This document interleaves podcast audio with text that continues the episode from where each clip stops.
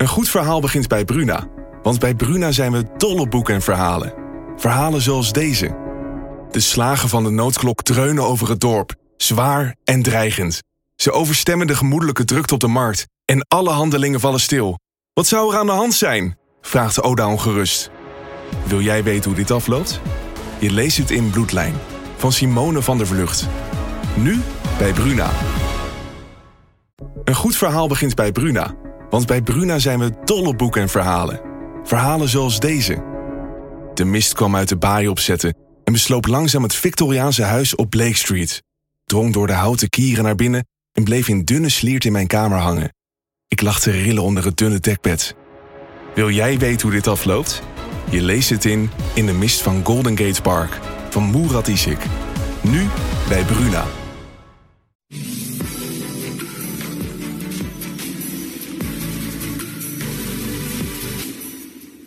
Een hele goede middag. Het is weer vrijdag en dat betekent natuurlijk een nieuwe Talk of the Town. Fijn dat jullie kijken. Uh, we hebben een volle uitzending en ik denk wel een hele mooie uitzending. Uh, waar gaan we het vandaag over hebben? We hebben de zoon van onze voormalige bondscoach uh, Ronald Koeman hier, Tim Koeman. waarom is hij hier dan? Onlangs een documentaire verschenen op Videoland uh, over die eerste hectische dagen van Ronald in Barcelona. Want hij ging tekenen bij FC Barcelona. En Tim ging mee. Die werd gebeld, privéjet in en direct mee naar uh, de hoofdstad van Catalonië. En ik moet zeggen, eigenlijk vind ik dat Tim bijna een grotere rol had dan zijn vader in die documentaire. Dus daar gaan we het zo meteen allemaal over hebben. Ik ben heel blij dat je er bent, uh, Tim. en hij zei het ook al, van naar Groningen maak ik altijd een uitzondering. Doe ik graag. Dus heel erg fijn.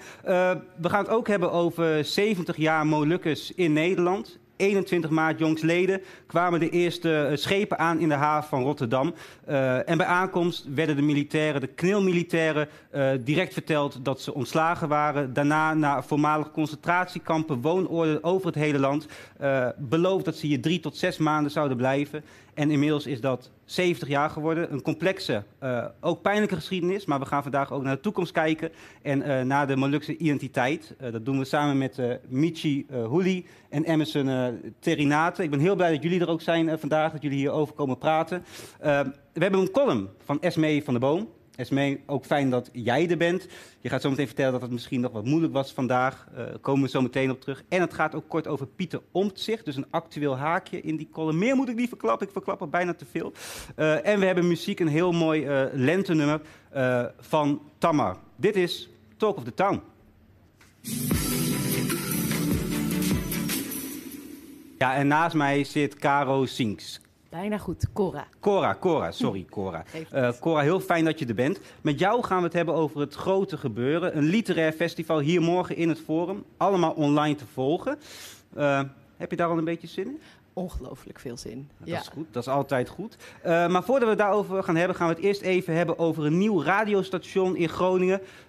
Relate Radio. Jij bent een van de initiatiefnemers. kan je kort uitleggen wat dat is? Relate Radio, ja. Uh, nou, dat is het nieuwe station van uh, Groningen. Wij zenden online uit via livestreaming. Ja. En uh, we zijn dat platform eigenlijk begonnen omdat we merkten dat het talent uit Groningen niet altijd goed zichtbaar was. Dus we dachten van wat kunnen we doen om te laten zien dat Groningen echt alles in huis heeft. In alle genres, in alle niches. Vet. en daar hebben we dus ook zijn we helemaal bovenop gedoken. En ja, dus we doen veel talentontwikkeling en en laten horen van hoe Groningen klinkt. En hoe klinkt Groningen dan? Heb je voorbeelden? Oh, voorbeelden, ja. Kijk, Groningen heeft natuurlijk een hele duidelijke techno-scene. We hebben verschillende clubs ja. zoals Oost en, uh, en Paradigm en dat soort dingen. Uh, maar ondertussen zijn er een heleboel huisfeestjes gaande... waar echt de te gekke underground sounds uh, nu gedaan worden. Nou ja, nu niet. Nee, nee, okay. nee ja. nu niet, nee. Nee, dat is wel een van de redenen waarom we er nu mee begonnen zijn. Uh, ja, die huisfeestjes gebeuren niet meer, maar DJ's en uh, blijven zich wel ontwikkelen. Ze blijven wel nieuwsgierig. Uh, ze blijven oefenen thuis. Dus ja. uh, we wilden ook wat dat betreft zichtbaar maken van wat doen die DJ's dan als ze een half jaar thuis zitten. Wat ja. voor soort research doen ze dan? Wat voor muziek komt daaruit? En we geven DJ's vaak ook de opdracht mee om echt iets bijzonders te doen. Dus niet kom bij ons draaien wat je zou doen in een, op de ja, hoofdstage top. van een groot podium. Maar tof wat wil jij echt laten horen als jij bijvoorbeeld je eigen clubavond mocht organiseren of zo? Klinkt cool. Dank je. En is er nog niet helemaal, heb ik het gevoel ook. Nee, nee. Ehm, mijn ervaring, uh, ik ben ook DJ en mijn ervaring was dat alles wat ik draaide, dat werd gewoon, dat verkocht gewoon niet genoeg tickets. En om die reden word je dan vaak niet geboekt. Mhm. Wat heel logisch is, want clubs moeten ook gewoon hun hoofd boven water houden Ja. en, en geld verdienen.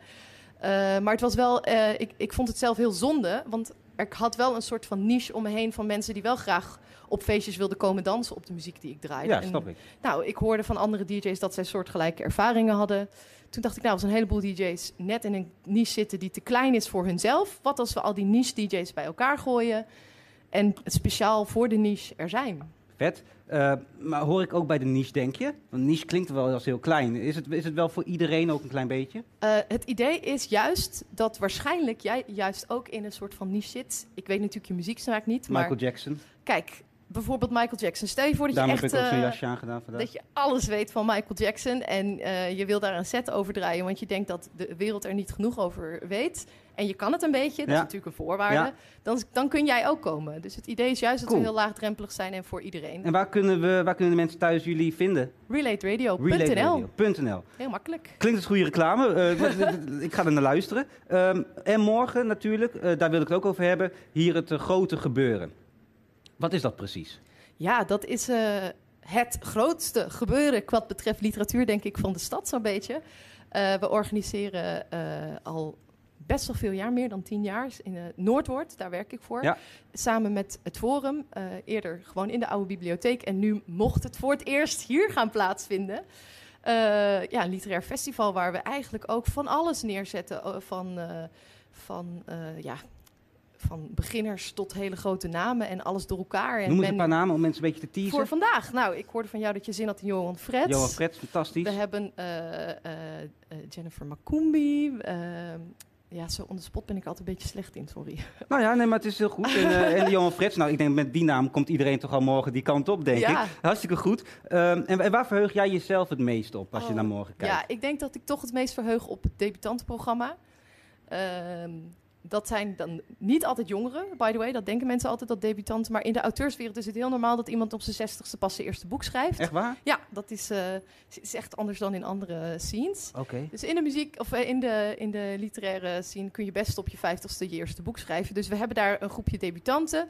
Ook mensen van allerlei achtergronden die met elkaar in gesprek gaan over hoe het is om je eerste boek uit te brengen. Ja. En eh, dat zijn vijf mensen tegelijkertijd, alsof het een soort ronde tafelgesprek is. En ik denk dat dat eh, heel levendig en leuk werkt op, eh, op een livestream. Het klinkt heel tof. En het is allemaal dus live te volgen Ja. morgen. Zijn er nog... ik heb nog geen kaartje.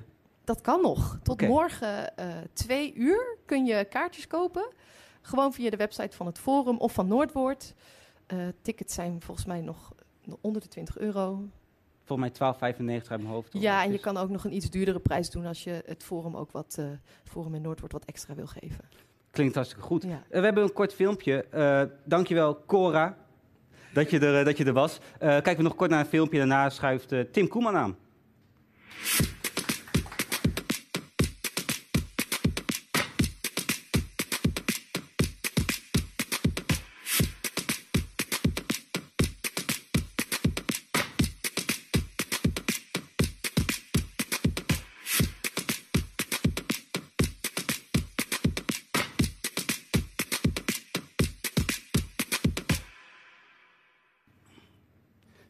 Ja, dat ziet er goed uit. Ik zou zeggen, nog tickets kopen. Ik ga er denk ik morgen heen. Om, om 7 uur was het toch? Morgen 7 uur. Nou ja, eh, doen zou ik zeggen. Hier aan tafel Tim Koeman, eh, de zoon van onze oud-bondscoach. Ik denk dat velen van ons balen dat het niet meer onze bondscoach is. Eh, maar goed, hij is naar eh, Barcelona gegaan, heeft zijn, eh, zijn droom gevolgd. Al altijd zat dat in zijn hoofd van Ronald. En er is onlangs een documentaire verschenen op Videoland over de, over de eerste hectische dagen van Tims vader in Barcelona. En Tim is overal bij. Vanaf het begin eh, tot het eind. Eh, stapt mee een privéjet in, is bij onderhandelingen met het bestuur. Hoort als eerst de opstelling van Barcelona. Kijkt El Clasico op de bank. Kortom, ik vind eigenlijk dat Tim, dat jij een glansrol vervult in die documentaire. Ik zie je knikken, ben je het daarmee eens? Nee, ik heb het vaker gehoord hoor. Dat, eh, dat ze vroegen of ik de hoofdrolspeler was. Maar eh, nou, dat kwam gewoon omdat ik vaak bij was. En, Nee, natuurlijk uniek om daar, daarbij te zijn. Ja, en dan uh, kom je ook wat vaker in beeld natuurlijk. Ja, zeker. En uh, daar gaan we het zo meteen helemaal over hebben. Ik heb allereerst even een verrassing voor je meegenomen. Want ik zat even te googlen naar, uh, naar je vader, naar jou. Jullie zijn volgens mij best een Burgondisch gezin. Mag ik het zo Zeker, doen? ja. ja. Zeker. En wat vind je dan het lekkerst om te eten of te drinken? Ehm, ja, ja, ik vind pan con tomate, dat is Spaanse ham ja? met brood en dan ingesmeerd met tomaat. Ja, dat is tomate, daar kun je me echt wakker voor maken. Met een glas rode wijn. Dus, uh... Hebben we niet een muziekje in ieder geval? Kijk, want ik heb iets voor je meegenomen. En oh. dat hoop ik dat die goed is. Uh, want... Marques de Riscal. Ja? Die ken ik, ja zeker. Ja, echt? Is het goed? Ik kan hem alleen niet openen. Dat is, uh... Nee, dan ga ik het proberen. Alleen, ik, ik zat eens te kijken. Volgens mij ja, is dit de wijn die jullie, uh, of die jullie graag drinken. Waar, waarom is het zo lekker? Omschrijf het eens. Ja, dus, wij houden sowieso van Spaanse wijnen we zullen niet snel een Italiaans of uh, een Frans uh, drinken. Dus ja. Rioja, Spaans is altijd goed. Ja, even tussendoor. He heeft, heeft de productie Express nog niet geopend omdat het ook voor jullie moeilijk was? Of moet ik het nu uh, hier... Ik ga het even... Oké, okay. oh shit. Ja, het is, het is oh. gelukt. Het ging net... Geen, ging volgens mij net goed. Maar die is wel lekkerder dan die ik net kreeg. Deze, ja? Dus, Oké, okay, nou ik ben, heel, ik ben heel benieuwd, want ik hou ook van wijn. En is die, is die dan is die kruidig? Is die, ja, het, uh, Spaanse wijnen staan wel bekend omdat ze wat voller zijn. Ja. Dus, uh... Hartstikke lekker. Oké, okay, uh, ik schenk in. Ondertussen wil ik met je praten over de documentaire Forza Koeman. Ik zei het al, mhm. een drieluik waarbij de eerste ja, dagen van jouw vader en van jou en jullie gezin eigenlijk in Barcelona wordt vertoond. hoe, hoe mhm. is die documentaire tot stand gekomen? Ja, eigenlijk uh, op het moment dat, uh, dat ik richting het vliegveld ging, had ik nog uh, daar geen, geen benul van dat dat ging gebeuren. Totdat mijn vader zei, oh ja, dus, dat is een cameraman en die, die loopt mee en die draait wat en we zien wel. En dat, dat is zo ontstaan door het management van mijn vader. Ja. Die zei van, op de avond voordat we gingen, zei hij, nou weet je wat, Stefan zei van, wat we doen is, we sturen gewoon een camera mee... En we gaan gewoon filmen. En doordat we zulke unieke beelden maakten en uh, de camera mocht draaien waar eigenlijk nooit uh, gedraaid mocht worden, omdat mijn vader daarbij was. Ja. En die zei van nee, die hoort bij mij. Uh, leverde dat zulke mooie beelden op. En toen zeiden we van nou ja, daar moeten we eigenlijk iets mee doen. En toen ja, zijn we eigenlijk gaan plannen om uh, te kijken om meer momenten naar Barcelona te gaan, om, om meer te draaien. En zo, ja, zo is het ontstaan. Dus het was op het begin niet eens de intentie, we gaan hier een Videoland documentaire over nee, Nee, zeker niet. Meer, uh, meer om gewoon beelden te maken. En doordat het zulke mooie beelden waren, leverde ja. dat natuurlijk... Uh, ja, toen zei iemand op een gegeven moment, we kunnen ook een documentaire maken. We kunnen ook drie afleveringen van maken, want... En gelukkig maar. En, en jij bent een special producer, zag ik ook. Wat, wat, wat is dat? Nou ja, op een gegeven moment hadden ze mij gebeld, omdat ik, ik was... Door de corona is het gewoon wat moeilijker uh, om, uh, zoals je hier om je heen ziet, ook uh, zoveel crew mee te nemen mm -hmm. naar Spanje. Dus wat, wat ik ook al zei, er ging maar één cameraman mee. Ja. ja en die, die hield zich bezig met filmen. En die was ook wel een beetje de storytelling. Maar ja, uit natuurlijke manier ben ik me ermee gaan bemoeien. En zei ik, nou, is het niet leuk als je zo meteen meerijdt naar het stadion toe? En uh, dus ik, ja... ja is, was, was, je dan een producer of bijna een regisseur klinkt het Ja, zo wil ik het niet noemen. Maar ik, ja, ik vond het wel leuk om, om ideeën toe te voegen en te helpen en te vertalen. En, ja, en uiteindelijk uh, belden ze me op en vroegen ze... Lijkt het je leuk om uh, een ja, aan mee te werken. En toen had ik uh, zoiets van ja. En, en, toen kwamen er meer dingen bij kijken, zoals wat dingetjes regelen en zo. Dus ja. vandaar die special producer. En vandaar dat ik ook zoveel in beeld was. Omdat ik natuurlijk ook een beetje overal bij moest zijn. Nou ja, en omdat je ook natuurlijk wel voor mooi beeldmateriaal zorgde. op, op de bank tijdens El Clasico ja. zit je potje te schreeuwen en toch? En nee, te vloeken. Ja. Daar gaan we het zo meteen nog over hebben. Uh, hoe, hoe, was het eigenlijk voor jullie en ook voor je vader om alles zo openbaar uh, te maken in zo'n documentaire? Ja, daar hebben we eigenlijk uh, nooit over gehad, maar ook niet over nagedacht. Omdat wij, ja, wij vinden, wij zijn zo. En natuurlijk geef je wel Wat een beetje... Wat bedoel je met zo? Ja, wij, zoals wij op, in die documentaire naar voren komen, zo zijn wij ook in het echt, vind ik.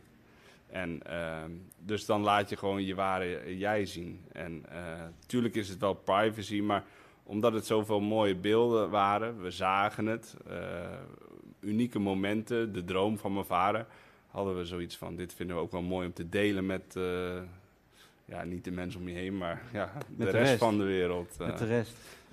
het gaat natuurlijk nu over je vader, laten we ja, ik wilde, ik durf toch niet te nee, drinken. Nee, mag, mag hoor. Proost. Proost. proost. Dat moeten we wel echt proost. Ja, ik hou niet zo van ching. Uh, Wat dan? Ik ben meer het oh, hefglas. Oh, het hefglas. Uh, glas heffen. Is, is dat ook typisch Spaans of heb je dat zo uh, gecreëerd? Als je aan tafel zit met twaalf man en je moet iedereen zo ja, gaan chingen. Ja, dat duurt ook heel dat is vervelend inderdaad. Ja. Maar mag ik wel, ik ga wel een slokje doen.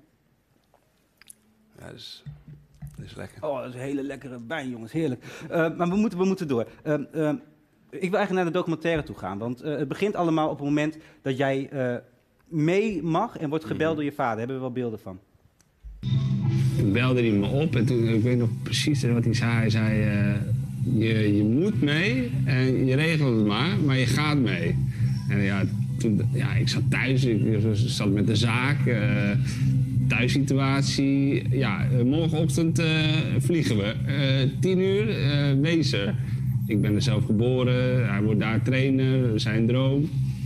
Ja, dan wil hij gewoon met zijn uh, zoon, uh, helaas kon mijn broertje er niet bij zijn. Maar ik, ja, dat was gewoon uh, gaan. Tim, kan je ons mee terugnemen naar het moment dat jij dat telefoontje krijgt?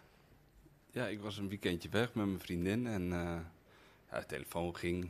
Maar ik wist helemaal niet dat er iets speelde of zo. Want mijn, mijn vader was in Barcelona voor uh, af, uh, oplevering van zijn appartement. Die had hij al voordat hij, uh, voordat hij trainer werd, had hij, wilde hij daar al een appartement hebben. Ja, ja. Dus ja, toen belde hij en toen zei hij: Nou, de voorzitter heeft mij gebeld. en die, die is komen lunchen. En die wil dat ik trainer van Barcelona word. Nou ja, dan ben je wel even stil van natuurlijk. Ja omdat je ook weet wat, wat het bij hem doet. Dat het echt zijn ultieme droom is. Maar toen zei hij van, ja, je moet mee en je regelt het maar. Dus toen keek ik mijn vriendin aan en ik zeg, sorry. ik zaten, ja, ik moet weg. Nou ja, ik, ik heb ook een kleine, dus het is niet zomaar even nee. dat je zegt van, pak de trein maar naar huis. Nee, dus, dus, dus privéjet. ja. Nee, dus uh, uiteindelijk uh, zei ze, ja, dat moet je ook gewoon doen. Daar moet je gewoon bij zijn. En, ja. Uh, ja. Ongelooflijk. Hey, ik wil even, ik wil, want uiteindelijk komt je vader in Barcelona terecht. Mm -hmm. daar heeft hij als voetballer natuurlijk ook successen gekend. Mm -hmm. Iedereen kent wel die, die vrije trap natuurlijk in de kruising. hoe, was, hoe was jouw jeugd in Barcelona als je daar op terugkijkt nu? Ja, super jeugd. Ik, ik zou het ja, niet over willen doen uh, op een andere plek. Want ik, ik ben opgegroeid uh, op uh, Spaanse scholen met veel sport, ja. veel vrijheid. Ja, je zat wel van half negen tot half zes op school. Maar daar was heel veel activiteiten bij. En dat, dat, dat vind ik bijzonder eraan. Gewoon lang op school, ja. veel sporten. En gewoon de cultuur en, en het weer natuurlijk. Ja, daarom, daarom is het ook veel buiten, omdat het natuurlijk prachtig weer is. Eh. Heerlijk, heerlijk. Ja. En jullie hadden nogal een bijzondere buurman toen. Kan je daar wat over vertellen? Ja, de, Johan Cruijff, dat was uh, onze buurman. Uh, en ja, ook gewoon familievrienden van, van mijn ouders. Gewoon kwamen iedere dag over de vloer. En hij, als mijn ouders gingen uit eten, dan paste hij op. En ja, dat is wel heel bijzonder dat Johan Cruijff je oppas is geweest. Zeg maar. dus, ja, ja, dat klinkt best wel bijzonder. Daar ben ik wel jaloers op, een beetje, denk ik. dat, dat klinkt heel mooi, maar ik kan me ook voorstellen dat er ligt veel druk op zo'n voetbalgezin, zo'n voetbalfamilie. Mm -hmm. Met je vader, je oom, je opa ook natuurlijk, Martin Koeman, hier... Mm -hmm. um, hoe, hoe, was dat, hoe is dat voor jou om, om in zo'n voetbalgek gezin op te groeien met heel veel druk? Ja, ik moet zeggen, die druk is echt pas gekomen toen die trainer werd. Mm -hmm. als, als speler, je weet je, speler ben je toch onderdeel van uh, 22, 23 man. En als trainer ben je toch de eindverantwoordelijke. Ja, waardoor je dus als uh, familielid van de eindverantwoordelijke meer druk voelt dan een speler. Ja, als je een keer een mindere wedstrijd speelt, dan kan jij misschien een betere wedstrijd spelen, maar dan hebben we wel gewonnen. En nu dan, nu die trainer is? Ja, nu is het uh, heel moeilijk om te kijken. En uh, ja, je weekend kan er wel van minder leuk zijn bij een nederlaag. Ja, ik zag het ook bij El Clasico. De eerste die je vader speelde. Mhm. daar zat je ook te schelden en te doen. En, en dan je, je, moeder ook heel lief nog met een handje op je hoofd van... jongen, het is ook maar voetbal. op ja, soms, soms denk je wel zo, het is maar voetbal. Maar op het moment... ik hield me nog in hoor, omdat ik wist dat een camera op mijn gezicht stond. Want anders? Ja, ik loop ook wel eens weg of ik zeg eens iets nare dingen die ik uh, op dat moment had gezegd. Oké, okay, dus, er zijn weer camera's bij je. Dus ja. en, we gaan even kijken naar een stukje over, over bijgeloven ja. bij jullie. Uitwedstrijden doet hij nu in, in, in een trainingsoutfit. Ja, hij zegt ja, het gaat goed. En het was een keer koud, dus ik had mijn trainingjack aangedaan. Het was lekker warm. En nu winnen ze elke keer uit en dan houdt hij dat trainingspak aan. En dan, dat brengt hem geluk. En, maar ook met horloges. Welke horloge hij om heeft. Mijn vader uh, echt bijgelovig in dat opzicht. Die, uh, die denkt er echt over na van uh, vorige keer had ik dat aan. Of... hoe, hoe zit het met jou? Heb jij, heb jij iets bij een wedstrijd? Doe jij iets bijzonders van je vader dan? Nou ja, ik heb wel eens een wedstrijd niet gekeken. En als ze dan winnen, dan, uh, dan, wil ik de volgende wedstrijd weer niet kijken. Of, uh, oh, omdat je dan denkt, ik heb niet gekeken? Ja, ik heb niet gekeken, dus het ging goed. Dus ik, ik kijk weer niet en dan uh, winnen ze vast wel weer. ja. Of ja, met plekken waar ik dan kijk. Bijvoorbeeld als ik thuis heb gekeken en ze winnen... Dan, dan moet ik, kost wat het kost, moet ik de weken na... moet ik ook op diezelfde plek thuis zitten. ja, en dan zit je op een verjaardag en dan denk je van... ja de wedstrijd is zo. Eh, hoe gezellig ook, maar ik, ik wil dan uh, op diezelfde plek zitten. Ja, en als ze dan weer een keer verliezen, ja, dan is het weer uh, een andere bijgeloof iets. Ja, dat is heel stom, maar... nou ja, ik, ik, kan me het wel een beetje voorstellen. Als je, de, als je niet dat doet en ze verliezen, dan voel je je schuldig van, ja, had ik maar thuis gezeten. klinkt het logisch? Of, ja, het klinkt wel logisch, hè? je hebt zelf een cosmetica zaak, samen met je zus en je moeder ja. ook, toch? Ehm, niet bij FC Groningen, middenveld, spits, keeper. Uh, hoe is het met jou, met jouw spelerscarrière uh, gegaan? Ja, redelijk. Nee, ik heb uh, nooit echt de top bereikt. Ik heb wel altijd tegenaan gezeten en hoog in de jeugdelftallen gezeten. Alleen net dat momentje van jeugd spelen naar vol prof, dat, ja, die Wil niet dat goed wel? genoeg. Ja, ik denk dat uh, elk voetballend kind uh, een profcarrière wil. Alleen, ja, ja, maar misschien ik... is het wat anders als, als je opa en je vader en je oom... nou ja, daar ook helemaal in zitten. Kan. Ja, nee, ik, ik had het uh, niks liever gewild. Alleen, ja, je moet, je moet het maar flikken. Het is niet heel makkelijk om aan de top te komen. En ik vond ook een hoop andere dingen leuk en Ja. gezellig. En, Snap ik, snap ik. Ehm, ik wil nog een fragment laten zien. Nou, nee, die hebben we trouwens niet. Eh, jullie verliezen El Clasico. Ik zeg jullie. eh, en, en, en, en, en jij haalt je vader daarna op bij, bij het stadion. Ja. Ehm, in hoeverre ben jij, ben jij soms een coach voor je vader?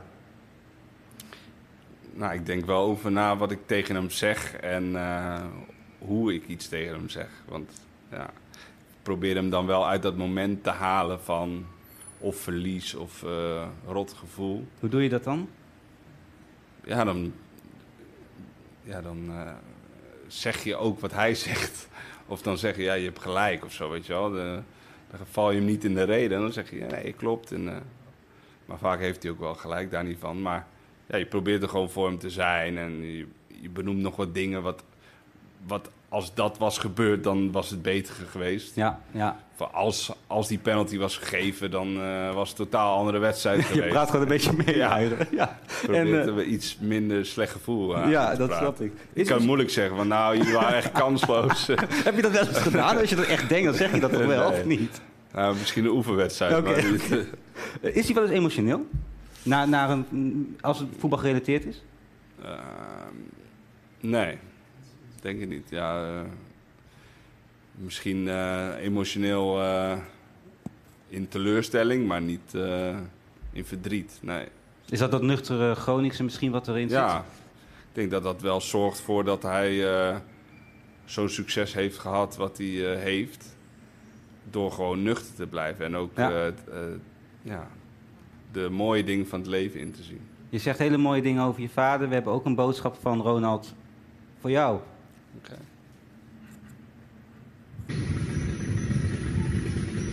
Ja, Tim, ik uh, weet uh, dat je in Groningen bent.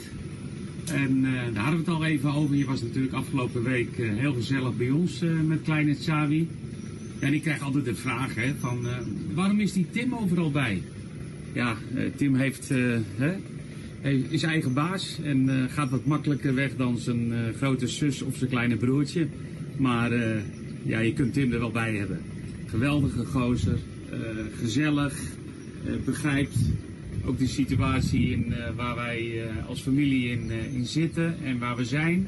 En het is altijd super om Tim erbij te hebben. Nou Tim, vanuit Barcelona, het zonnetje. Ik weet niet hoe het weer in Groningen is, maar dikke kus. En van je papa en je mama. En we houden van je. Ciao. Ah, mooi. Ja, ja mag een applausje.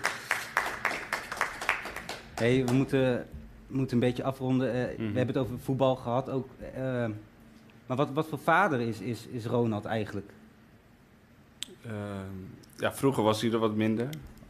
was hij veel weg. Maar wel een strenge vader. Gewoon, nou, gewoon duidelijk, denk ik. Gewoon echt ook een beetje dat Gronings. Gewoon zo is het en niet anders. En dat, ja, daarom heel duidelijk, maar super liefdevol. En familie is alles voor hem ja, dat uh, zie je ook wel in dat filmpje. Ja, hij heeft ook natuurlijk wat nou ja, gezondheidsklachten gehad. Je mm -hmm. moeder ook. He, heeft dat ook dingen in perspectief gezet? ook als je bijvoorbeeld naar mm -hmm. nou ja, een bal op de paal of een bal op de Ja, de, de, eerste paar weken nadat zoiets gebeurt, dan denk je dat wel. Maar op het moment dat, dat je weer ver in het seizoen gaat en dan dat voetbal blijft toch zoiets met je doen. Dat je denkt van ja, dat is eigenlijk het belangrijkste. Maar nee, zeker qua gezondheid. En uh, hij is wel meer van het leven gaan genieten. En dat is ook waarom die trainer is van Barcelona. Want hij zegt, ja, als ik het nu niet doe, misschien komen ze nooit meer. Ja. En dan uh, heb ik het niet gedaan. Ja. Hoe, hoe, hoe erg hij het ook naar zijn zin had bij het Nederlands elftal. En waar, waar hij het geweldig uh, heeft gedaan. Het EK heeft gehaald. Hij kon het EK halen. Maar hij zei ook, ja, wie weet uh, gaat het EK weer niet door door de corona. Ja. En dan ben ik al drie jaar ben ik bondscoach. Maar ik ben eigenlijk niet aan het werk. Ja. En, ja, en, en, door alles wat hij heeft meegemaakt, had hij zoiets van... ja, ik, ik doe het. Dit is wat ik wil. Diep in mijn hart. En daarom doe ik het. Mooi, mooi. Ik zei net al even, jouw opa Martin Koeman... Uh, icoon in Groningen. Uh, wat is jouw band met Groningen om zo af te ronden? Nou ja, vroeger kwamen er vaak. Mijn familie woont er nog steeds. Dus zeker een speciaal gevoel. Ook als je naar FC Groningen kijkt. Er is altijd uh, toch een beetje fan van. Mooie. Uh, ja, dit zijn mooie, dit goed, mooie, ja, dat kan vanavond wel over straat ja, kan vanavond Jammer dat de kroegen dit anders weet Nee, en ja, sowieso uh, een hele mooie stad. En vroeger vaak geweest, stappen. dus goede band mee. Tof. Dankjewel, Tim Koeman. Dankjewel. Yes. Ja, we gaan... Tim, jij mag met ja, je wijntje... Ja, geniet ervan, joh. we gaan zitten en wij gaan naar een column van Esme luisteren. Um, Esme, ik een klein beetje verklappen. Het, is wel, het heeft veel met jou te maken. Ehm, lichamelijk ook. Ja. Ja, en, en een haakje met uh, Pieter Omtzigt. Dus je hebt het ook weer actueel en politiek gemaakt. Dat vind ik knap van je. Nou, dankjewel. Ik hoop dat de rest het ook vindt. Esmee van der Boom. Ongeveer tegelijkertijd met de uitzending van Talk of the Town van vorige week lag ik ernstig voor Pampus op de bank. En toen ik eraf probeerde te komen, lukte het niet meer. Het was me in mijn rug geschoten. Ik ben 27 en ik ben nog niet beroemd genoeg om in die club te komen met Amy Winehouse en Kurt Cobain. Dus ik maakte me uiteraard gelijk zorgen over de gruwelijke aandoeningen die ik zou kunnen hebben opgelopen. Ja, ik had op die plek wel vaker last, maar nu straalde het uit naar mijn kuit en het voelde gewoon verkeerd. Het was mis en ik wist het zeker.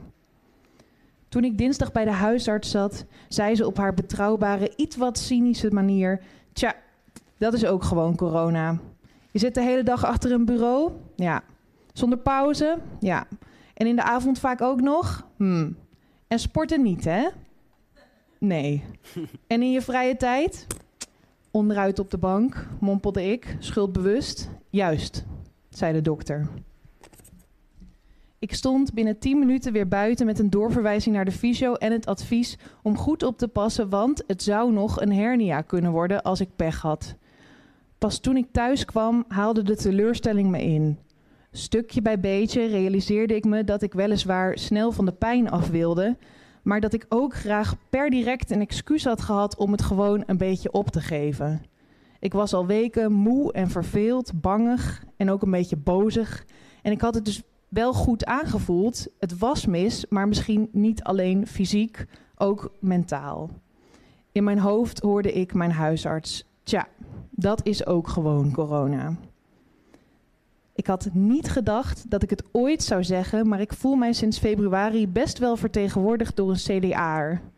Als ik de geruchten over fluistercampagnes tegen Pieter Omtzigt mag geloven, spint de CDA-top het zo dat overspannen mensen ongeschikt zouden zijn als volksvertegenwoordigers. Dat ze labiel zouden zijn zelfs. That's gonna bite them in the ass, zouden de Amerikanen zeggen. Wie vertrouwt er over een paar maanden nog de mensen die er niet af en toe even bij neer willen vallen? Wie zijn die onvermoeibare robots eigenlijk? Oh, en PS, als het echt een hernia is, dan wil ik mij ook graag laten uploaden. In ieder geval voor drie maanden. Kan niet wachten om niet meer moe te zijn. Ik zou er misschien zelfs de politiek voor ingaan. Dankjewel Esmee, dankjewel. Ja, we gaan uh, naar ons laatste onderwerp. Uh, Michi Hully kan hier naartoe komen en Emerson ook. Uh, dan gaat, dat zien jullie ook eventjes. De stoel wordt neergezet voor, uh, voor Michi en Emerson. Uh, Terinato gaat hier naast mij zitten. Ik ben heel blij dat jullie er zijn. Uh, we spraken elkaar voor de uitzending al even. Ik ben bij jullie ook langs geweest bij een voorstelling, ADAC, aan de andere kant, waar jullie allebei aan hebben meegewerkt. Regisseur, jij bent ook dichter en schrijver. Ja. fijn dat jullie er zijn. Uh, waar gaat het nu op dit moment over? Uh, op 21 maart uh, 1951 is het 70 jaar geleden dat de eerste Molukkers naar Nederland toe kwamen. en 70 jaar later ja, zijn de Molukkers hier nog steeds. Het zouden drie, zes maanden worden. Het verhaal is anders gelopen. misschien weet u er wat van, misschien weet u er veel van. Maar we gaan toch even terug naar dat begin. Michi, fijn dat je er zit. Michi, kan je ons meenemen naar 70 jaar geleden? Waarom kwamen de Molukkers eigenlijk naar Nederland toe? 70 jaar geleden, uh, einde van de Tweede Wereldoorlog. Uh, Japan uh, uh, ging weg en toen kwam Nederland. Die heeft al, ja, misschien wel 70.000 militairen uit Nederland naar Nederlands-Indië gestuurd. En de zogenaamde politionele acties. En dus eigenlijk was het een onafhankelijkheidsoorlog. Maar ja, eigenlijk wou Nederland, uh, Nederlands-Indië weer terug. Ja, ja. En daar heeft hij gewoon vier jaar lang uh, is daar uh, oorlog geweest. En de, de meeste Molukse militairen die waren in dienst van het KNIL, de Koninklijke Nederlands-Indische leger. En um, ze stonden aan de andere kant. Ja. Het was een chaotische periode en um, het was moeilijk en ze wisten niet eh, de, de Molukse militairen die wilden terug naar uh, eiland van, eh, van herkomst. Maar um, dat wil Indonesië niet. En de Nederlandse overheid die zat met de handen in het haar. En die dacht, nou, we brengen al die 12.500 militairen voor tijdelijk naar Nederland. En die kregen, ze zaten daar in de knel eigenlijk? Ja, die zaten in het knel en die kregen gewoon een, een, dienstbevel. Um, van ja, u gaat tijdelijk naar Nederland en uh, ik, ik denk dat de Nederlandse overheid had gedacht. Daarna krijgen we Nederlands-Indië is van ons. Ja. Die krijgen we terug. Ze hadden uh, eigenlijk heel niet goed, nee, helemaal niet zo goed in de gaten hoe die machtsverhoudingen liggen. Ja. Nou, uiteindelijk kwamen ze hier. Um, mijn ouders die zijn met de tweede boot gekomen, de Atlantis.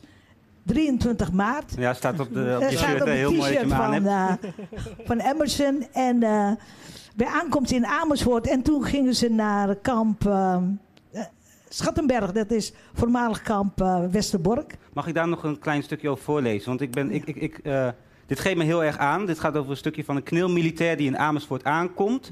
Uh, na die lange bootreis van de tropische Molukken naar het koude Nederland. En dan schrijft hij het volgende. Terwijl Augustinus met zijn kameraden op de Berenlaan zaten te wachten op een definitieve beslissing, dat was nog op Java, werd op een gegeven moment gezegd: jullie mogen naar Holland toe. Maar voor tijdelijk. Jullie blijven daar in Nederland voor drie maanden. Dus wij hoopten maar dat die drie maanden drie maanden zouden blijven. Uiteindelijk vertrok Augustinus met de boot naar Nederland, met de Roma, een Italiaans schip. Mijn vader zat er ook op. Na hun aankomst gingen ze naar Amersfoort, uh, naar het voormalig concentratiekamp... waar alle Molukkers voor een medische keuring naartoe getransporteerd zijn. Daar kregen we meteen een ontslagbrief in handen. Ontslagen uit het leger. We konden niks meer zeggen. Dat had ik niet verwacht. Dat is best wel erg. Dat, dat, dat, uh, nou, dat raakte mij, dat stukje. Dat, dat, dat ze er aankomen en eigenlijk direct uh, uit het leger ont, ontslagen worden. Hebben jullie daar ook... Uh, hoe, hoe reageerden jullie ouders, jouw ouders daarop? Ja, kijk, die militairen die, ja, die waren nou zo 23 jaar, 25, 28 jaar. Dus, en het militairen zijn, daar hebben ze echt voor gekozen. Dus hun status, dat is, een uniform is een status. En Ja. op het moment bij aankomst wordt het hun ontnomen. Ze werden stateloos. Dus ze konden gewoon nergens heen. En ze werden gedropt in een kamp. eh, ver weg van de bewoonde wereld. Niemand kwam in het kamp. Er was ook niemand die naar een verhaal wilde luisteren. Nee, het is nee. alleen maar wachten, alleen maar wachten. En u bent geboren in, in Ik, ik ben geboren in het kamp, ehm, In kamp- Westerbork, eh, eh, Schattenberg, barak 40, kamer 9, ja, post Hooghalen. Dus zo afgezonderd leef je. En eh, eh, in het kamp eh, Hoe- hoe- was je niks. hoe was, hoe was dat leven daar voor u als, als klein meisje? Eh, ja, kijk, mijn ouders die kwamen vanuit de tropen. Die, die, die wisten zich niet, ja, nauwelijks te overleven in zo'n... Dat was in maart dat ze kwamen. En mijn moeder zei... De struiken, de bomen, dor en droog. Of volgens mij ga ik hier hartstikke dood. Ik, ik ga dood hier, want er is helemaal niks groen. Alles is droog en dor. Dus eigenlijk is er van binnen ook al... Ja, Ja. eh, En, en hoe, hoe, hoe, was dat, hoe was het voor u daar opgroeien? Ja, kijk, waar je wieg staat, ja, dan, dan weet je niet beter. Waar de, nat- de natuur voor ons, dat is eh, de bossen en eh, lange barakken, ehm, kamers aan weerskanten. Heb je nog zo'n flikkerend peertje. En eh, koud water. Toen ik naar school ging, moest ik elke ochtend naar een centrale punt Ja, om warm water te halen. 10 liter emmer. De helft ging over mijn benen. En dan was ik thuis, moest ik nog een keer lopen voordat ik naar school ging. de omstandigheden waren niet goed. Nee, nee, nee, nee. En, en eh, u vertelt al over uw ouders. Waar, waar zat bij uw ouders de meeste pijn? Eh, Het, de, het, ontvangst, zij waren trouw aan Nederland. En dit hadden ze echt niet ver- verwacht. En nu, achteraf, denk ik, trouw tot hoe ver kan je gaan? Maar als je kijkt naar de koloniale geschiedenis, zij werden gezien als de strijders. Eh, ja, ze konden schoenen dragen als kniller. Eh, ja, ze kregen een schouderklopje. En, ehm, Ja, dus ja, dat hele koloniaal verleden, dat, dat zat in hun systeem. En achteraf gezien, denk ik dat de tweede generatie, dus mijn generatie, ja, die kreeg ook door dat de veranderingen, die kon niet meer van de, uh, onze ouders komen. Die veranderingen, die moet van ons komen. snap ik, snap de, ik. de dekolonisatie, dat je kijkt naar je eigen houding en gedrag. Dat je niet meer in dat koloniaal systeem wil Ja. zitten. Ja, ja. U zegt het al, u bent van de tweede generatie. Eh, in de jaren zeventig eh, werd een groep daarvan ook activistisch. Hoe, hoe keek u daar tegenaan? Maar ja, als je eh, in het kamp bent geboren en elke dag moet knokken. Ik, ik weet nog, als ik in tegenstelling tot de generatie van Emerson. Onze generatie was alleen maar boos, hè? Ik, ik, ja, Waar, waar, niet was u allemaal boos op? de omstandigheden, de perspectieven, eh, eh, kansen die je krijgt. het is eigenlijk ehm, een soort verwaarlozing. Hoe kun je mensen vanuit de tropen hier naartoe halen aan de andere kant van de wereld? Ja, En dan hun ontslag, eh, stateloos en geen enkel perspectief. Ja. En de ouders die wisten ook niet, hoe- wij moesten zelf dingen regelen. School, opleiding en dat soort dingen. Wij moesten gewoon elkaar een beetje ondersteunen. Ja, ja, ja. Emerson, ik wil even naar jou toe. Uh, jij bent de afgelopen weken ook uh, heel actief over dit onderwerp aan het praten. Je werkt mee aan de BNN-Vara-documentaire van Koen Verbraak over 70 jaar Molukkers in Nederland. Klopt. Wanneer dacht jij van, ik wil me hier graag over uitspreken? Ja, dat is eigenlijk al vanaf jongs, vanaf jongs af aan. Ik bedoel, ik uh, ben opgegroeid in Assen in de Molukse wijk. De grootste Molukse wijk van Nederland, uh, naast Bovensmilde. En ik had altijd al iets met schrijven. En ik ben extravert, ik praat graag. En ik ben ook heel erg nieuwsgierig. Ja.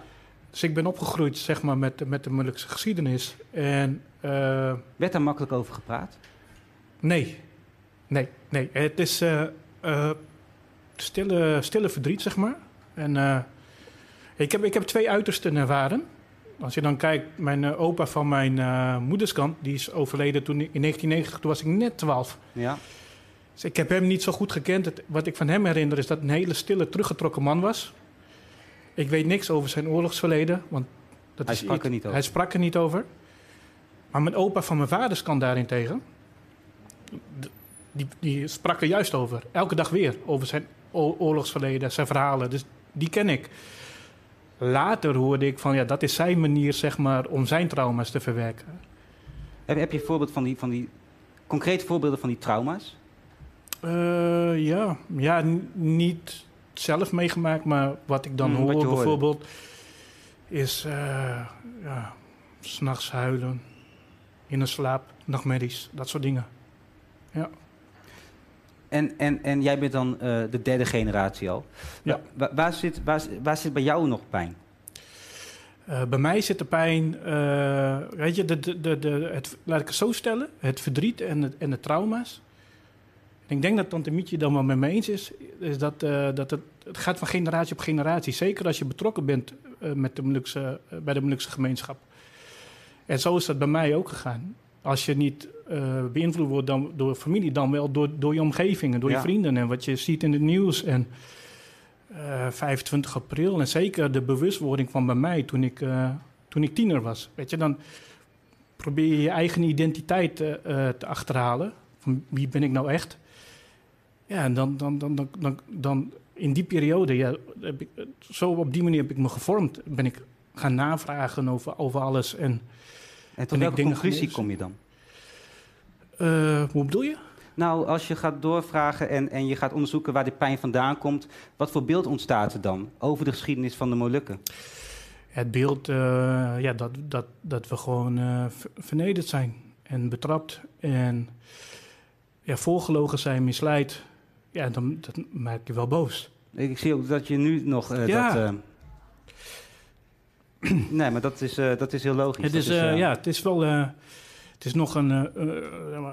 Zo zie je maar weer hè, dat het van, van generatie ja. op generatie overgaat. En daarom extra knap dat je hier zit en hierover praat. Want dat, ja. moet, ook, moet, ook, dat moet ook besproken worden.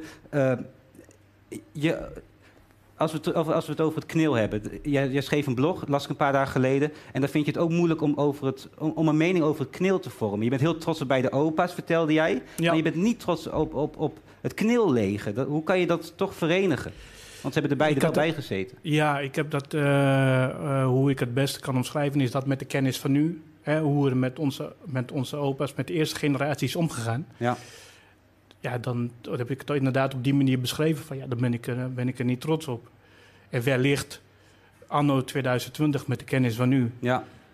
kunnen we misschien stellen van ja, uh, kijk, het kan mij niet omgaan dat ik dat soms die gedachte heb van ja, het, misschien hebben we aan de verkeerde kant van de geschiedenis gestaan. Ja, maar het is natuurlijk een lange geschiedenis die al teruggaat tot, nou ja... 350 jaar kolonisatie, dat... Ja, uh, ja. dat uh, ja, laten we dan uh, het wat positiever gaan, uh, ja. gaan turnen natuurlijk. Want er is ook een prachtig boek uh, verschijnt er over 70 succesverhalen in de, van de Molukkers. Ja. Daar sta je ook in in dat boek. Waarom, waarom nou ja, ik zie het nu waarom je erin staat, maar waarom sta je erin volgens de tekst in dat boek?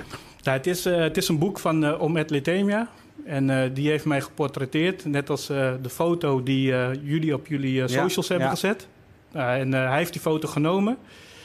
En ja, het is gewoon in het kader van 70 jaar Molukkers in Nederland... uit respect voor de eerste generatie. En heeft hij vanuit zijn visie. En in, vanuit zijn kader heeft hij 70 mensen daarin geportretteerd. Van Mooi. Tweede, eerste, tweede, derde generatie, vierde generatie zelfs ook. Heb ik ook erin zien staan. Ja, ja. Ik zie ook daar heel veel artiesten in voorkomen, creatieve er is heel veel succes gekomen uit die Molukse cultuur ook. Ook hier in Nederland. En dat is ook mooi voor de integratie om te zien, vind ik. Uh, is een heel mooi boek om ook te lezen. Klopt. En daarom heb ik ook deze t-shirt aan. Die heb ik toevallig vandaag over de, uh, door de post gekregen. Ja. Als, als een verrassing. Dus ik wist niet eens dat ik die t-shirt zou krijgen. Van ver gekomen? Staat van ver gekomen. En dan achter op mijn rug alle, alle schepen met uh, de datums van aankomst. Ja. En het heeft gewoon twee betekenissen. letterlijk dat de eerste generatie van ver is gekomen vanuit de Molukken hierheen. Ja. Maar dan als je het nu ook bekijkt van uh, eh, 70 jaar later, zijn we ook letterlijk van ver gekomen. Want onze opa's die kwamen hier alleen maar met een, met, met een, met een koffertje, ja. met kleren. En nu hebben we in elk vakgebied hebben de Molukse mensen zich gespecialiseerd. Mm Ja, dat is toch wel iets om trots op te zijn. Dus, en dat uh, zie je ook weer terug in dat, uh, dat boek? Zie je ook weer terug in dat boek onder andere, ja. Ik wil nog even gaan naar een ander actueel onderwerp. Er zijn elf burgemeesters in Nederland geweest. Die hebben een open brief geschreven. waarin ze uh, het leed erkennen van de Molukkers. Uh, een vraag aan jullie beiden. Is, is, is, dat, is dat genoeg? Nou, het is, uh, kijk, dat ze het erkennen is natuurlijk mooi. Ja. En ehm, excuses ook natuurlijk. Alleen het voelt wel een beetje als mosterd naar de maaltijd. Ja. En uh, wat ik ook in mijn blog had geschreven, is uh, de excuses die de elf burgemeesters hebben uh, ondertekend, of tenminste, mm ondertekend die brief, heeft betrekking op hoe de Molukkers zijn behandeld in Nederland. En de aankomst in Nederland. En hoe het bij mij overkomt is van, oké, okay, prima dat ze excuses aanbieden. Alleen wat de Nederlandse regering echt excuses voor moet aanbieden, is hoe de, voor de 350 jaar koloniale uitbuiting. Waar het begon. Waar het begon. En de misleiding en, en, en, en de dorpen die platgebrand zijn. En noem maar op. Al die uh, wreedheden, want dat leren we ook niet op school. Nee, Alleen maar de dus mooie kanten van de VOC. Iemand van de redactie zei het al, er staan maar twee zinnetjes in onze ja. ja. geschiedenisboeken. Uh, en waarom Michi is zo belangrijk dat deze geschiedenis doorverteld wordt, ook aan, aan nieuwe generaties? Nou ja, omdat ik denk dat het koloniaal verleden doorwerkt in, in de tijd van nu. En omdat dat eigenlijk nooit is erkend, die koloniale geschiedenis. Dat is ook een pijnlijke onderdeel van de geschiedenis, van de Nederlandse uh, vaderlandse geschiedenis. Men wil er niet over hebben. Maar er zijn de nazaten van mensen, Indische Nederlanders, Molukkers, uh, mensen uit Papua, die hebben ook te maken met die koloniale geschiedenis. Het is echt een onderdeel van de Nederlandse geschiedenis. En dat moet ook erkend worden, want de nazaten die, die, vragen, die vragen daarom. Ja. En, en, en duidelijk, maar uh, ja, jullie vertellen het goed, vind ik. Dat wil ik even. Uh, de, de, koning heeft excuus aangeboden voor de periode van de politionele acties, zeg maar, de onafhankelijkheidsoorlog. Maar dat is, dat is niet genoeg. Die 350 jaar daaraan voorafgaan, daar, daar moet je het ook over hebben. Er zijn uh, jongeren, of eigenlijk in alle generaties, de tweede, de derde, de vierde, er komen er weer uh, vijfde en zesde. Uh, was er ook altijd het idee teruggaan naar de Molukken en naar de, de RMS, om het zo te noemen. Dat was de staat die daar uitgeroepen is. Uh, hebben jullie daar ooit over nagedacht, of misschien nog steeds? Willen jullie misschien nog ergens een keer terug in de toekomst?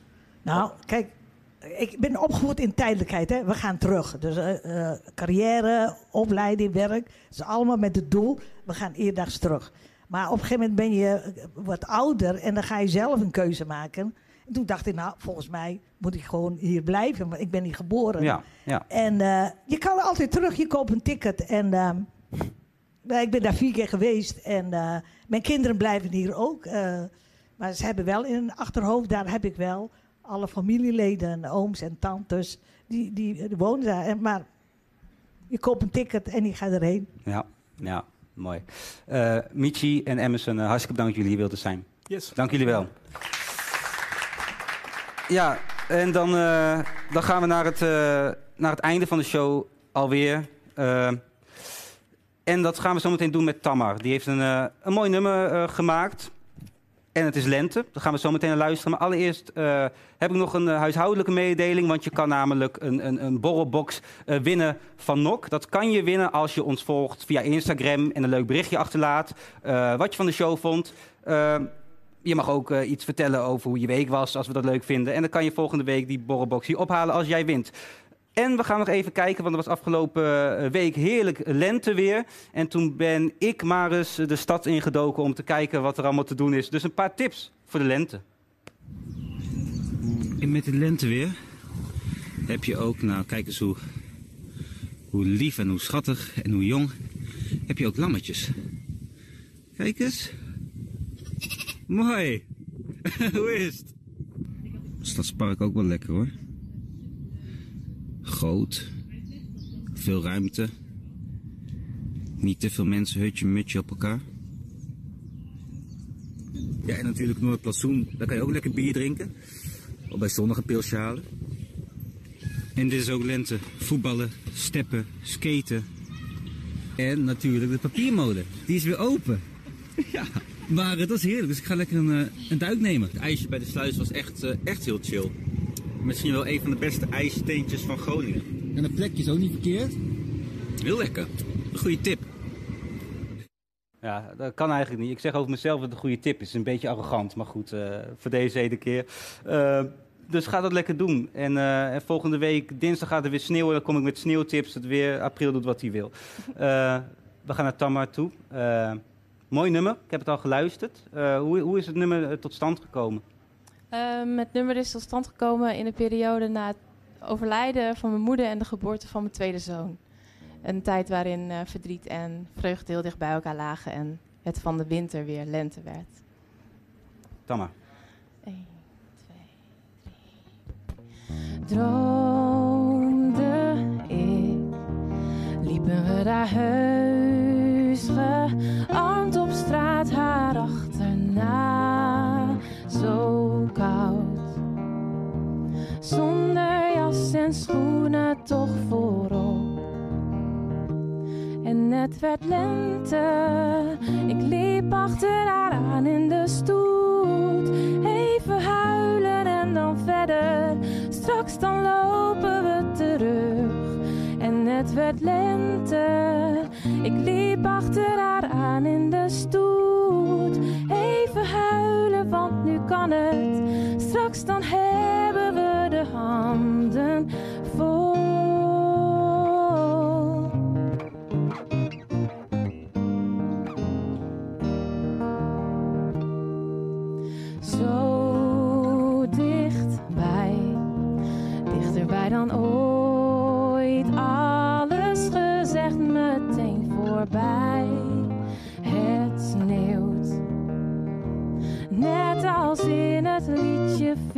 sneeuw en het werd lente. Ik liep achter haar aan in de stoet. Even huilen en dan verder. Straks dan lopen we terug. En het werd lente. Ik liep achter